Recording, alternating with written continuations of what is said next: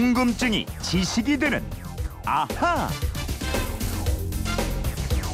네, 주간 아하 시간입니다. 지난 한 주 동안 풀어드린 궁금증과 그 핵심 내용 김초롱 아나운서와 다시 정리해 보겠습니다. 어서 오세요. 안녕하세요.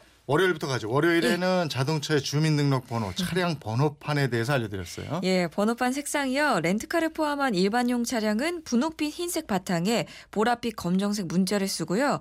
뭐 택시 같은 사업용 차량 황색 바탕에 검정색 문자로 하게 돼 있습니다. 중장비 건설 기계로 등록돼 있으면 주황색 번호판을 달아야 해요. 네. 맨 앞 두 자리 숫자는 자동차 종류. 그죠? 예. 네. 1번부터 69번까지 승용 자동차고요. 70번부터 79 번까지는 승합 자동차입니다. 또 80번부터 97번까지는 화물 자동차고요. 또 98, 99는 특수 자동차 이렇게 구분이 됩니다. 한글 기호는 차량의 용도를 나타내는데요. 자가용은 가에서 마, 거에서 저, 고에서 조, 구에서 죽 까지 모두 32개가 쓰이고요. 택시 기호는 아바 사자밖에 없으니까 아빠 사자 이렇게 기억하시면 쉬울 것 같고요. 네. 또 배가 붙는 거는 택배 차량에 붙습니다. 네. 이 방송을 월요일에 들으시고 많은 분들이 예. 근데 김초롱 아나운서는 왜 차로 벽을 들이받았을까요? 이런 질문을 주셨는데요. 그러니까요. 네. 일주일 내내 많은 문자가 왔는데요. 네. 제정신이 아니셨나요? 말씀드려야 하나요?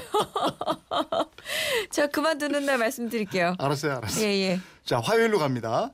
고 서영춘 선생님이 부른 인천 앞바다에 사이다가 많아도 거푸 없이는 못 마십니다. 예. 이 노래에서 왜 하필 인천 앞바다에 사이다라고 했느냐 이걸 풀어봤는데 인천이 사이다가 처음 들어온 곳이고 사이다 공장이 인천에 몰려 있었다 이랬죠. 예. 인천이 사이다의 도시였더라고요. 네. 1905년에 처음 들어왔는데 1910년대 서울하고 인천을 오가는 경인선 열차에도 대형 사이다 광고판이 붙었고요. 네. 1920년대 들어서는 사이다가 정말 귀하면서 인기 있는 음료수로 자리를 잡습니다. 음. 또 1930년대에는 인천 상공회의소가 86개 품목을 대상으로 도소매 물가 지수를 조사했는데 이 조사 대상 중에 사이다가 포함됐다는 거 아닙니까? 네. 예. 그래서 사람들에게 인기가 없었다면 물가 조사 품목에 포함되지도 않았을 거 아니에요. 그럼요. 예, 그렇게 인기가 있고 뭐 워낙에 유명하다 보니까 예. 서영춘 선생의 랩 노래에도 등장하게 되고 이랬던 것 같습니다. 그렇습니다. 예, 나른한 오늘 예. 예. 저 이거 뭐 한번 랩 한번 해주시면서 좀 우리 청취자 여러분들 기분 좀 풀어주시죠.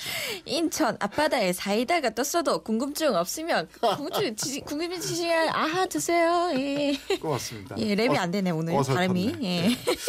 수요일에는 글을 예. 쓰는 방식이요. 예. 어, 옛날에는 세로 쓰기를 했는데 예. 언제부터 가로 쓰기로 바뀌었는지 이 궁금증 해결해 드렸어요. 예. 우리나라를 비롯해서 뭐 중국, 일본 등 동아시아 문화권에서는 우종서 오른쪽에서부터 세로로 써나가는 방식이었죠. 네.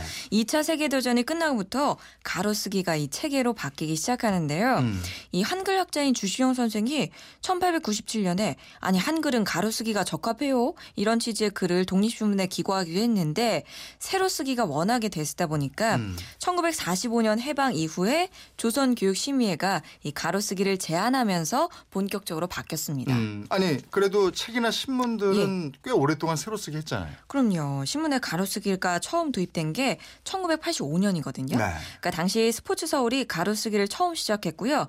중앙지 신문으로는 1988년 그때 창간한 한겨레 신문이 최초고요. 다른 일간지들은 1990년대 들어서 모두 가로쓰기 체계로 바꿨습니다. 음.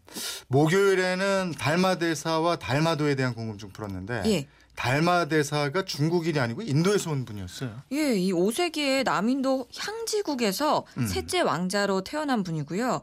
불법을 전하기 위해서 이 520년경에 중국으로 왔고 또 중국의 양무제를 만난 다음에 곧바로 소림사로 들어가면서 면벽 좌선에 들어갑니다. 예. 무려 9년 동안 잠도 자지 않고 참선을 하다가 해탈의 경지에 이르게 돼요. 네, 그랬군요. 예, 어떻게 그럴 수가 있을까? 참선을 하는 도중에 계속 그 잠이 오고 이러니까 예. 속눈썹을 모조리 뽑고 예. 눈꺼풀을 손톱으로 다 잘라버렸다 이렇게 얘기했죠. 예, 그래서 달마도 속에 그려지는 달마대사는 하나같이 눈이 부리부리하게 생겼잖아요. 예. 눈이 쏙 튀어나올 것 같아요. 음. 그 인도 출신이라서 눈도 크고 코도 높았는데 네. 눈꺼풀이 없어서 더 부리부리하게 그려졌습니다. 음. 스님들이 달마도를 그린 건 붓으로 한 획 한 획 그으면서 깨달음을 얻기 위해서였고 예. 조선 중기 묵화의 대가였던 김명국이 그린 달마도가 아시아에서 최고로 꼽힌다. 예, 이런 말씀도 그렇습니다. 했죠. 네. 그리고 커피는 19세기 말에 들어와서 고종 임금이 즐겨 마셨지만 예. 한국인이 최초로 다방을 연 것은 1927년이라고 그랬던가요? 예, 그렇습니다. 네. 그걸 다 외우고 계세요? 저도 잊어버리는데. 자, 이 다방의 이름이 카카듀예요. 네. 우리나라 최초의 영화 감독인 이경손의 경영자였는데요. 이 이경손이 아리랑의 감독 나운규를 길러낸 인물이에요. 네. 지금은 인사동에 다방을 열었는데 그 하와이에서 온 미스현이라는 묘령의 여인이랑 함께 경영했다는 기록도 남아 있고요. 음. 이후에는 극작가 유치진, 뭐 시인 이상 같은 분들도 다방을 개업했어요. 음. 또 당시의 다방은 돈을 벌기 위한 게 아니었고요. 감독이나 뭐 작가 이런 예술인들이 모임을 하기 위해서 장소를 제공했다 이런 의미가 컸었고요. 네. 그래서 또 외상이 많았습니다. 네. 얼마 못 가서 문을 닫는 곳이 많았어요. 이게 사무실이 없이 일했던 사람들이 예, 그 다방을 사무실 삼아 그러니까 아지트였죠, 아, 아지트. 그쪽 전화해서 받아서 사업을 했었다. 예. 자 이렇게 한 주 일치를 다 정리해 보니까 재미난 내용들 또 새로 알게 된 내용들 많았는데 예. 그건 이렇습니다는 청취자 여러분의 못 말리는 궁금증 또 호기심 질문으로 만들어갑니다. 예. 앞으로도 이게 뭐지? 왜 그렇지? 궁금하다. 이럴 때는 그건 이렇습니다를 떠올려 주시기 바랍니다. 주말판 아하 김초롱 아나운서였습니다. 고맙습니다. 고맙습니다.